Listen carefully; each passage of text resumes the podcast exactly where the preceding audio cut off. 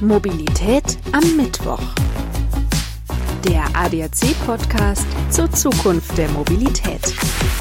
Ich bin Alexander Schnaas. Hallo. Ja, wir pausieren kurz unsere Startup-Wochen, denn vom 7. bis 12. September findet die IAA in München statt. Die IAA entwickelt sich in diesem Jahr zur IAA Mobility weiter, auf der nicht nur das Automobil, sondern viele weitere nachhaltige Mobilitätsangebote und Formen gezeigt werden. Auch der ADAC ist natürlich als Aussteller vor Ort, denn auch wir verstehen Mobilität umfassend. Über verschiedene Lösungsansätze für die nachhaltige Mobilität der Zukunft haben wir auch hier im Podcast schon gesprochen, etwa über die Elektromobilität. Das Elektroauto ist längst im Alltag vieler Menschen angekommen. Die Reichweiten steigen, die Lademöglichkeiten werden besser. Aber reicht das? Funktioniert das Laden schon fast so gut wie das Tanken? Über diese Fragen sprechen wir mit einem Gast, der sich tagtäglich mit dem Laden von E-Fahrzeugen beschäftigt. Timo Selober ist Chief Sales and Operations Officer bei ENBW. Was das genau bedeutet, wird er uns sicherlich gleich erzählen. Ich freue mich auf ein spannendes Gespräch über das Laden und die Herausforderung für die Elektromobilität. Hallo Timo, schön, dass du heute zu Gast bist. Hallo, ja, vielen Dank für die Einladung. Ich freue mich hier zu sein. Ja, auch ENBW ist auf der IAA vertreten. Die ist dieses Jahr das erste Mal in München und äh, mit einem neuen Standort, auch mit einem kleinen neuen Konzept und zwar als Open Space. Das heißt, alle Interessierte können sich an verschiedenen Standorten in München über die Mobilität der Zukunft informieren und sich darüber austauschen. Was erwartest du dir so von der IAA dieses Jahr? Ja, wir sind, wir sind sehr gespannt, Alexander, weil das ist ja tatsächlich ein vollkommen neues Konzept, gerade mit diesem Open Space. Äh, wir werden am Königsplatz sein und ähm, wir sind ja sehr gespannt, dass, dass ich glaube, dass da sehr, sehr viel sich natürlich um das Thema äh, neue Mobilität, wie du schon gesagt hast, drehen wird. Das Thema Elektromobilität steht ja im Fokus, ist ja auch medial in aller Munde. Jeder redet drüber. Viele Fahrzeuge sind, sind angekündigt. Das Thema Ladeinfrastruktur nimmt Gestalt an.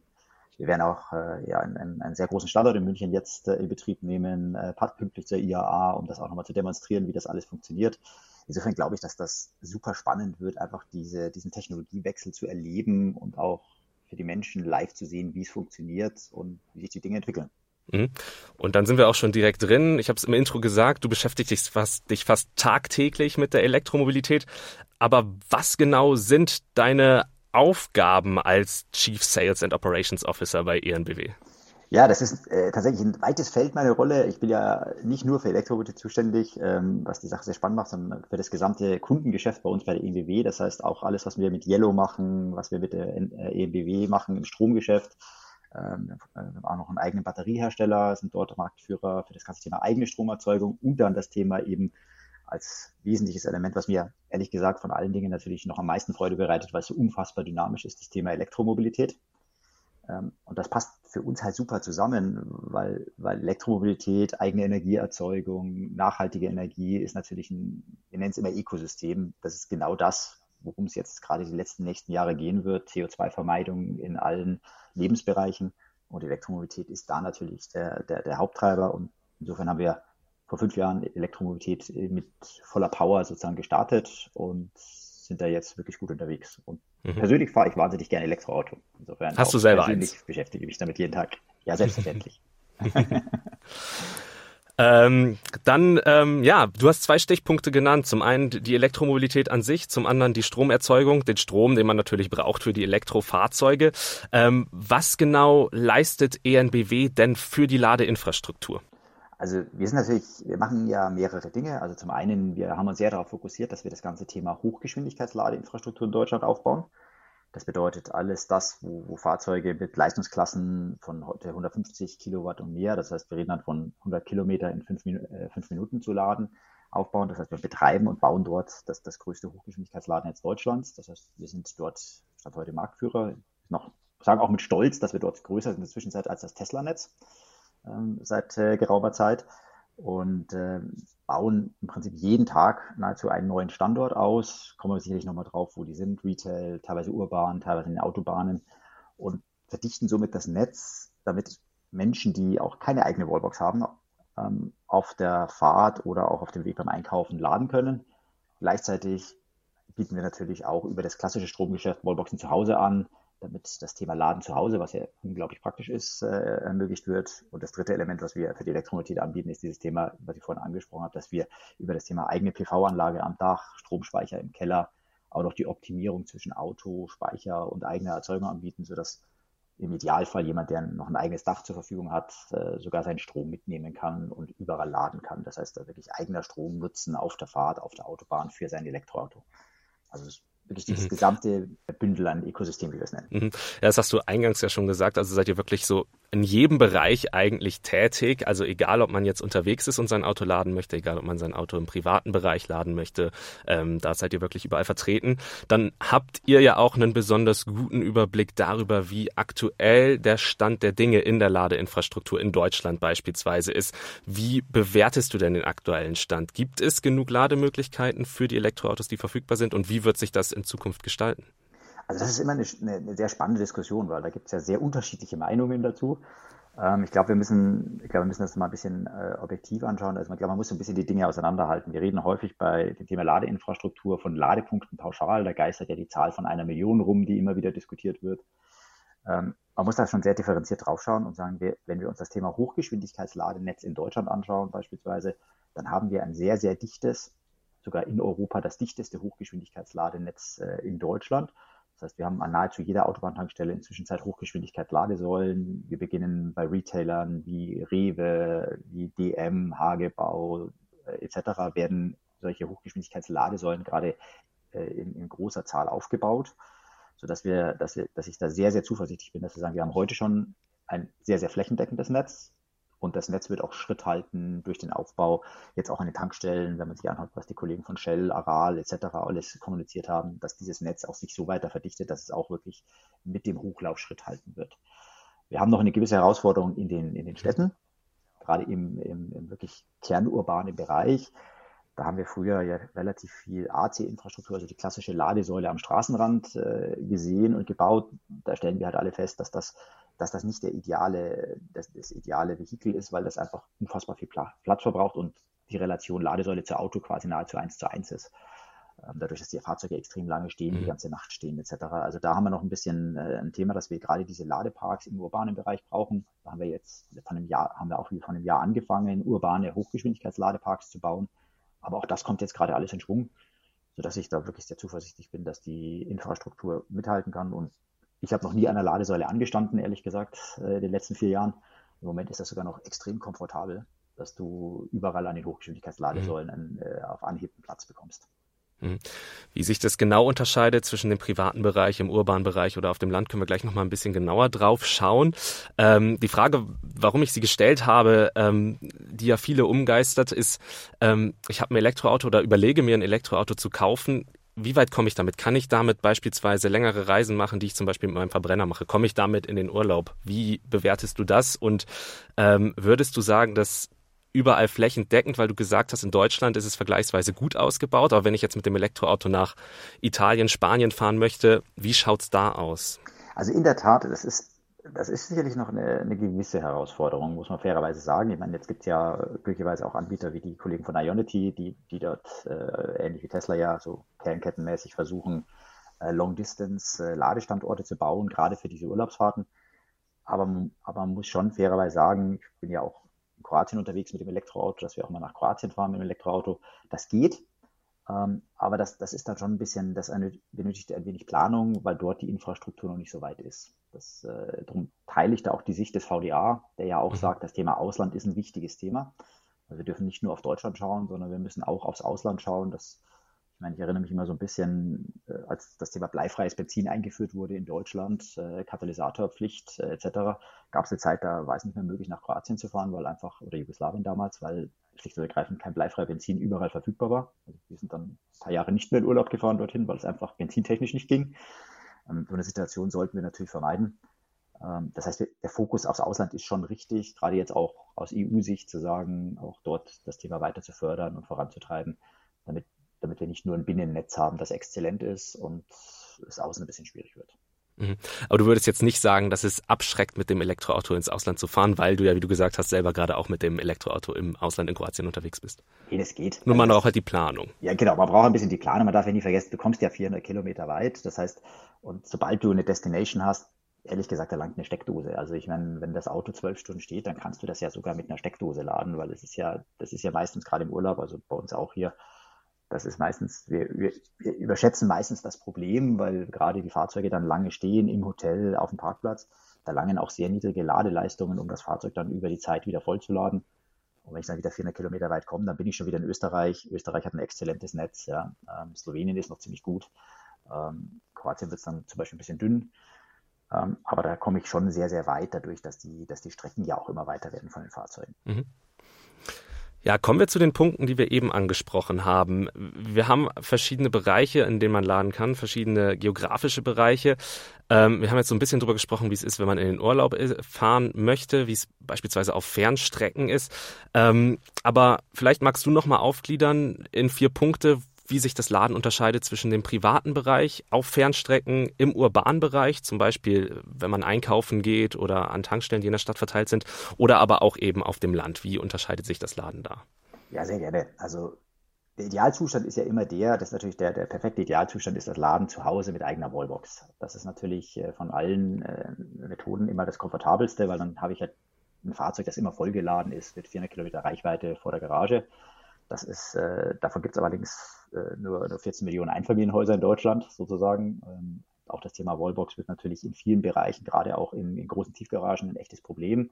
Aufgrund der Last, der Leistung, die dann äh, dort verteilt werden müsste. Die, die, die Umbaukosten sind teilweise immens für die neuen Verkabelungen oder auch für neue Stromanschlüsse, äh, weil die Hausanschlüsse nicht ausgelegt sind auf diese hohe Last sodass dass wir sehr, sehr viel, und das ist unsere Hypothese, dass wir sehr, sehr viel von dem Zuhause-Laden sich aus unserer, Sicht in den öffentlichen Raum verlegen wird. Und da sagen wir halt, wenn man dem, dass man dem, dem Kunden folgen muss. Das heißt, wir haben uns mal sehr genau angeschaut, wo sich die Fahrzeuge hinbewegen. Und dann ist man sehr, sehr schnell dabei, dass man feststellt, dass sich die Fahrzeuge zu einem großen Teil einmal die Woche bei einem Retailer aufhalten, also sprich bei einem Einzelhändler aufhalten zum Einkaufen. Weil der klassische Case ist halt, ich fahre ein Auto zum Einkaufen, um schwere Sachen zu holen. Also wenn man sich so große Retailerketten anschaut, wie zum Beispiel so ein Rewe oder so, die haben 50 Prozent Fahrzeugdurchdringung sozusagen. Also 50 Prozent der Kunden kommen mit einem Fahrzeug. Ähm, die haben über 1000 Kunden am Tag in ihren Filialen. Und äh, daraus ergibt sich dann dieser zweite Case, den du angesprochen hast, dass wir sagen, diese urban und suburban an Retail-Standorten, sprich, wenn Fahrzeuge dort für eine halbe Stunde stehen, dort Hochgeschwindigkeitsladeinfrastruktur aufzubauen, damit die Fahrzeuge in dieser halben Stunde genügend Energie für 400 Kilometer laden können das heißt, dann sind die für locker für zwei Wochen mhm. safe, äh, bis sie da wieder auftauchen. Typischerweise tauchen die Fahrzeuge eigentlich im Schnitt, wenn man statistisch sich anschaut, einmal die Woche auf. Ähm, sodass dass dann daraus sich dieser zweite Aspekt ergibt, zu sagen, in diesem urbanen, suburbanen Bereich, in den Einkaufszentren, in den, in, auf den Parkplätzen, dort Hochgeschwindigkeitsladeinfrastruktur aufzustellen, um diesen wiederkehrenden äh, Traffic der Fahrzeuge dort sozusagen im Tagesablauf einmal die Woche das Fahrzeug zu laden, so als Nebenprodukt, ohne zu warten, passiert halt einfach, während ich meine Spaghetti kaufe. Und dann gibt es den dritten Aspekt, den, den, den wir sehen, das ist das Thema Long Distance. Das ist so dann die klassische Tank und Rast auf der Autobahn. Ich fahre la äh, lange Strecken und mit relativ hoher Geschwindigkeit und fahre dann raus schnell zum Tanken, gehe noch schnell auf die Toilette, esse vielleicht noch eine Kleinigkeit und habe dann da einen großen Parkplatz, wo ich dann auch, wo ich dann mit den noch höheren Ladeleistungen äh, agiere. Da agieren wir da wirklich mit 300 kW, da zählt dann ja wirklich jede Minute dass du so schnell wie möglich weiterfahren kannst und, und die Fahrzeuge wirklich schnell wieder weitere 400 Kilometer mhm. kommen. So, das sind die, die Kerncases. Und was halt da dann noch dazu kommt, ist dann natürlich noch das Laden beim Arbeitgeber, was auch nicht unerheblich ist. Gerade das Thema, gerade das Thema Fuhrpark, Laden in den Tiefgaragen der Arbeitgeber entlastet natürlich dann auch noch die, die öffentliche Infrastruktur sehr stark, weil wenn ich natürlich meinen Dienstwagen, die ganzen Flottenautos auch noch beim Arbeitgeber laden kann, äh, ist das natürlich auch eine, eine gute Sache. Und da gibt es ja auch sehr große staatliche Förderprogramme, gerade auch für dieses Thema. Mhm. Würdest du dann sagen, dass es von der Intensität her oder der Art und Weise, wie man es macht, auch wenn du sagst, so einmal die Woche beispielsweise mal einkaufen geht, dass es da ein Umdenken braucht im Sinne von, ich habe mein Auto bisher immer normal an der Tankstelle getankt und jetzt habe ich ein Elektroauto und brauche einen ganz anderen Rhythmus, wie ich das auflade, als meinen alten Verbrenner, den ich an der Tankstelle getankt habe? Also, also Umdenken insofern, als dass wir vielleicht mal, dass wir, dass wir von der, mal, mal uns los befreien müssen von diesem alten Habitus, wie wir einen Benziner betanken. Also ich, ich bin da manchmal, ich bin manchmal da ein bisschen provokativ und sage, naja, wenn ich jetzt, also wie gesagt, ich fahre ja schon seit Jahren Elektroauto, wenn ich jetzt einen Benziner fahren muss, dann bin ich immer sauer, weil ich zur Tankstelle muss. Weil das ist für mich verlorene Zeit. Also ich fahre ja nicht gerne zur Tankstelle, sondern für mich ist das ja ein Übel, dass ich sagen muss, ich muss zur Tankstelle, ich muss einen Umweg fahren, ich muss da fünf Minuten warten, ich muss zahlen gehen, ja. Und ich glaube, was, was wir uns viel zu wenig vergegenwärtigen, ist zu sagen, naja, ich bin ja beim Einkaufen. Also das ist ja nichts, was ich nicht ohnehin schon tue. Das heißt, ich fahre dahin, da siehe, wie das jetzt gerade zum Beispiel in Unterhaching passiert, wenn man sich anschaut, da stehen 20, 20 Hochgeschwindigkeitsladeplätze, Stand heute. Ich stelle das Auto dahin, mache meinen Einkaufswagen voll. Das Einzige, was ich mache, ich stecke das Auto an, dauert wahrscheinlich im Schnitt so um die 10 bis 20 Sekunden. In der Zeit habe ich das Auto auch schon authentifiziert fürs Laden, gehe einkaufen und wenn ich zurückkomme, ist fertig, den Stecker abstecken, wieder ein, fahre weg. Mhm. Das heißt, ich habe keinerlei Zeit verloren, ähm, weil es sich komplett in mein Leben, in mein, in mein Leben einbettet und und ich halt in der Lage bin, damit ohne Zeitverlust immer ein geladenes Auto zu haben. Also und ich glaube, wir müssen einfach mal uns von der Seite aus nähern, dass wir sagen, naja, das bettet sich eigentlich viel besser in den Tagesablauf ein, als es realtypisch, äh, als realtypisch Benzin tut, weil ich immer wieder Laden fahren muss, tanken fahren muss. Oder ich meine, ich sehe das Gleiche auch, wenn ich, wenn ich daheim bin. Ich habe regelmäßig ein leeres Auto vor der Tür stehen und musste zur Tankstelle, weil irgendwie halt der, der Benzin leer war. Ähm, beim mhm. Elektroauto, das ist immer geladen. Ne? Das heißt, ich fahre immer mit einem geladenen Auto los. Das heißt, dieser Punkt, ich muss erst mal tanken fahren, den gibt es nicht mehr. Und ich glaube, wir sind. Es integriert sich mehr in den Alltag mit dadurch. Genau, es integriert sich und wir sind halt in dieser alten Struktur verhaftet in unseren Denkmustern. Mhm. Was würdest du sagen oder was erwartest du dir beziehungsweise ihr euch bei ENBW von der Politik, wenn wir über die Ladeinfrastruktur sprechen? Was muss von Seiten der Politik geschehen? Also wir haben natürlich also wir, haben ein, zwei klare äh, Erwartungen oder was schön wäre. Also schön wäre, wenn wir sagen würden, wir hätten eine gewisse Stabilität, was, äh, was Rahmenbedingungen angeht. Also dass wir nicht äh, regelmäßig sich ändernde Rahmenbedingungen haben, dass wir permanent was umrüsten müssen. Jetzt gab es wieder Diskussion, Kreditkarte, ja, nein, vielleicht. Ähm, da müssen Bestandssäulen umgerüstet werden. Dann gibt es neue Vorgaben zu Mess, äh, Messstellenbetrieb, äh, zu, Eich, äh, zu eichrechtlichen Zählervorgaben etc. Das heißt, wir müssen dann nicht nur die neuen Stationen bauen, sondern wir müssen regelmäßig die alten upgraden, weil sich einfach rechtliche Vorgaben ändern. Also ich mhm. glaube, da ist eine langfristige Stabilität, äh, wäre da unglaublich hilfreich. Ähm, das zweite Thema ist, dass wir durchaus mit, äh, mit Geschwindigkeitsherausforderungen zu kämpfen haben. Also das ist ähnlich wie bei, das ist klassisch Infrastruktur. Mhm. Ja, ähm, das, was am längsten dauert, sind die Genehmigungsprozesse und auch die, die regulierten Prozesse, bis wir einen Netzanschluss bekommen. In einem, das sind ja regulierte Prozesse, dauert das teilweise bis zu neun Monate, dass wir, dass eigentlich der Standort fertig ist und wir warten auf den Netzanschluss, ähm, wo wir einfach in dem regulierten, regulierten Bereich sind. Da können wir nichts, auch nichts anderes ändern, da gibt es auch keine Alternative. Wir müssen einfach warten, bis er kommt. Ähm, das könnte man dadurch sicherlich beschleunigen, wenn wir dort ein bisschen stärkere Regulierung hätten oder Gesetzvorgaben hätten, dass das äh, SLAs basiert ist. Und das zweite Thema, was ich mir äh, wünschen würde, ist, dass wir auch eine Entlastung der Energiepreise bekommen, weil wir natürlich auch das ganze Thema EEG-Abgaben bezahlen, was und damit der Kunde das mitbezahlen muss, obwohl wir ja 100 Prozent erneuerbare Energie an den Ladesäulen abgeben. Ähm, und das wäre mhm. natürlich, glaube ich, sehr hilfreich, gerade auch in der Akzeptanz für den Endkunden, auch das Thema Preise ist ja auch immer wieder ein Thema. Wir sagen, wenn wir, wenn wir schon 100% erneuerbare Energie, also CO2-neutrale Mobilität zur Verfügung stellen, dann sollten wir das nicht noch zusätzlich mit erneuerbaren Energieabgaben belasten, sondern sollten, sollten solche Dinge eben rausnehmen aus der Steuerbelastung, damit der Preis auch für den Kunden noch interessanter wird. Mhm. Wir haben gerade, als wir über das E-Auto gesprochen haben, haben wir eigentlich quasi nur Vorteile herausgefiltert, die es zum Beispiel beim Laden hat und man kommt damit auch relativ weit, haben wir gesagt. Du hast gesagt, du bist auch großer Fan von Elektroautos, fährst selber. Ähm, ich frage jetzt dennoch mal ein bisschen provokant, gibt es dennoch Stolpersteine für die Elektromobilität? Also ich glaube schon. Also ich meine, das ist ja jetzt nicht so, dass wir da am Ende der Entwicklung sind. Also genau wie du sagst, wir haben, glaube ich, zwei große Herausforderungen. Große, eine große Herausforderung ist das Thema, was du vorhin schon angesprochen hast, also quasi europaweite Abdeckung äh, ist das eine. Und das andere ist ein Thema, mit dem wir äh, uns auch beschäftigen, ist die, die extrem starke Saisonalität des Verkehrs an den, an den Achsen. Das mhm. ist für uns noch eine große Herausforderung, weil ich meine, jeder kennt das Bild. Ich meine, äh, erster Ferientag in Bayern und äh, die Karawane setzt sich Richtung Süden äh, äh in Bewegung sozusagen. Dieses Jahr nicht so stark, weil ja Corona-bedingt, mhm. ja.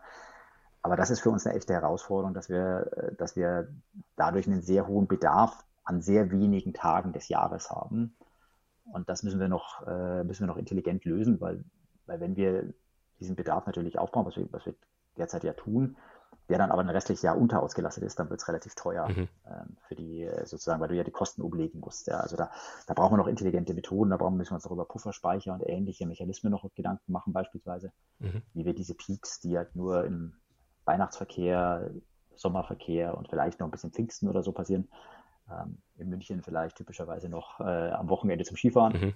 äh, die klassische, klassische Wegrichtung äh, Richtung Skigebiete oder so.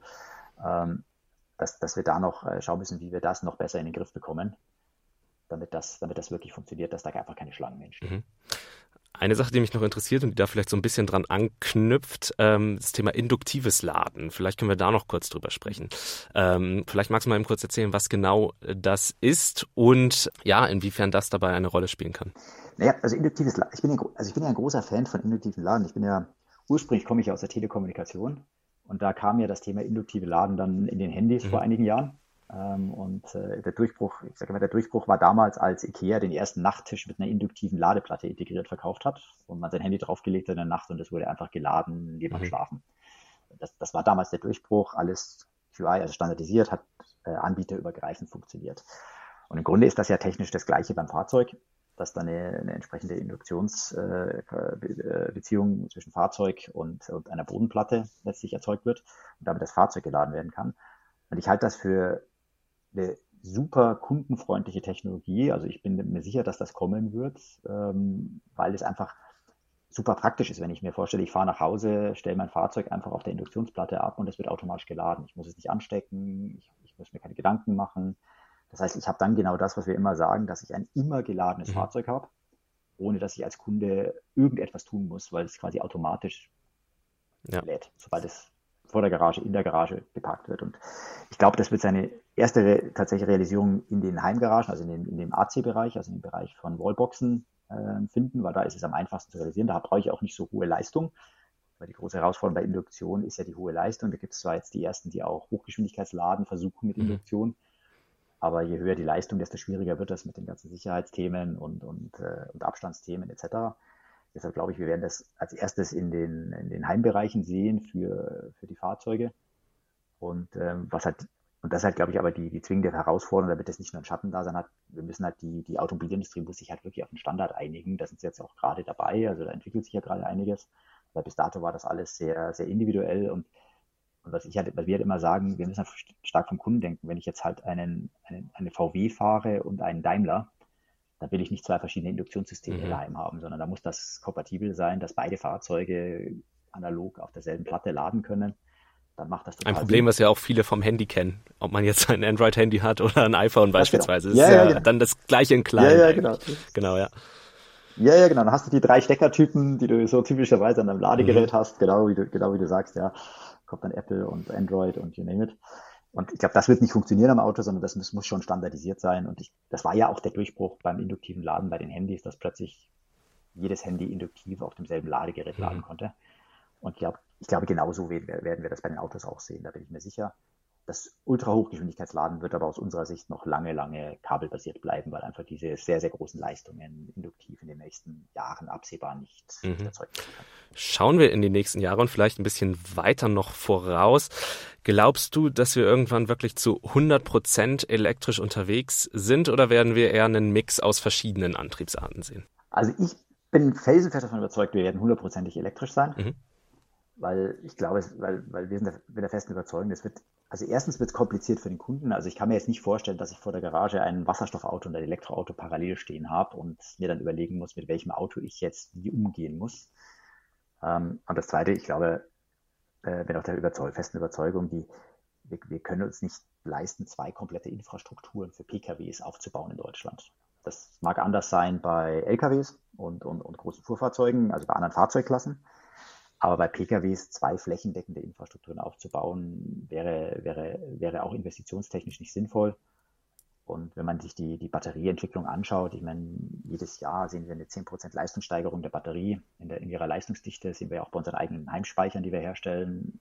Die werden immer leichter. Das heißt, wir reden davon, in zehn Jahren wiegt die Batterie nur noch die Hälfte mhm. wie heute, braucht nur noch halb so viel Rohstoffe wie heute bei selber oder noch höherer Leistungsfähigkeit. Ähm, also dann ist das Thema aus meiner Sicht Batterie erstmal unschlagbar für den Pkw. Und dann sehe ich auch nicht den Grund, warum man ihn ersetzen sollte durch irgendetwas anderes. Das äh, mag dann bei LKWs durchaus anders sein. Da kann man sicher, da bin ich echt noch gespannt, wer das Rennen macht. Aber ich glaube, bei PKWs ist, ist, ist ich sage immer, das ist so wie bei Video 2000 und VHS. Am Ende gab es halt VHS und das war mhm. der Standard. Ja, das nettes Schlusswort von dir, ähm, weil ich gucke so ein bisschen auf die Uhr. Wir neigen uns langsam so ein bisschen dem Ende der Podcast-Episode zu.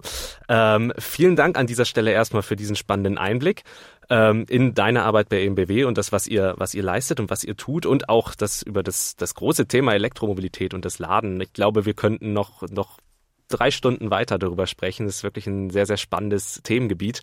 Ähm, ich habe mir für das Ende der Episode noch fünf verschiedene Fragen überlegt, die würde ich dir gerne stellen. Die zielen so ein bisschen auf dein, deine persönliche Mobilität ab und die stelle ich jedem meiner Gäste am Ende und es bietet immer so einen schönen, schönen Einblick nochmal in, in die persönliche Mobilität und die würde ich dir jetzt auch gerne stellen. Gerne. Die erste Frage wäre gleich, würdest du dich in ein autonomes Auto setzen? Ja, absolut. Was war dein prägendstes Mobilitätserlebnis? Tatsächlich muss ich sagen, das prägendste Mobilitätserlebnis war das erste Mal, dass ich in einem, ich bin ja durchaus auch ein Mobilitätsfreund, fahre auch gerne schnelle Autos, dann fahre auch gerne schnell und als ich das erste Mal in einem äh, Tesla Performance saß, war ich einfach von dieser Fahrdynamik wirklich mhm. sowas von fasziniert, dass ich, dass ich gesagt habe, das kann nur, das kann nur die Zukunft sein, weil das, also, das war, hat alles getoppt, was ich bisher vorher erlebt hatte. Einfach diese, diese unfassbare Beschleunigung ohne jegliche Verzögerung. Und das war, das war eigentlich das, wo, für mhm. mich, wo ich gesagt habe, okay, das muss die Zukunft sein.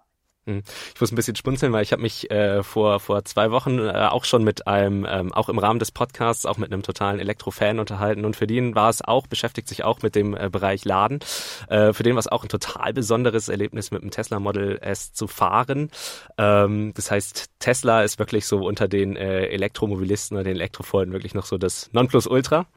Ja, ich weiß nicht, ob das Nonplusultra ist. Also ich finde gerade, ich fahre jetzt gerade den Ionic, Ionic 5 Finde ich ein super Fahrzeug, finde den, find den in vielen Bereichen auch deutlich fortschrittlicher, ehrlich gesagt. Ähm, mhm. Wirklich gut und, und sogar praxis, prachistauglicher. Nur, was natürlich diese, diese extreme Performance, die natürlich diese Performance-Modelle von Tesla bringen, die sind natürlich gerade für jemanden, der sportliche Autos, Autos gerne gefahren ist, ist das natürlich schon ein echter, echter Umstieg, der den, den Umstieg leicht macht, weil es macht, macht genauso viel Spaß wie ein anderes schnelles Auto zu fahren.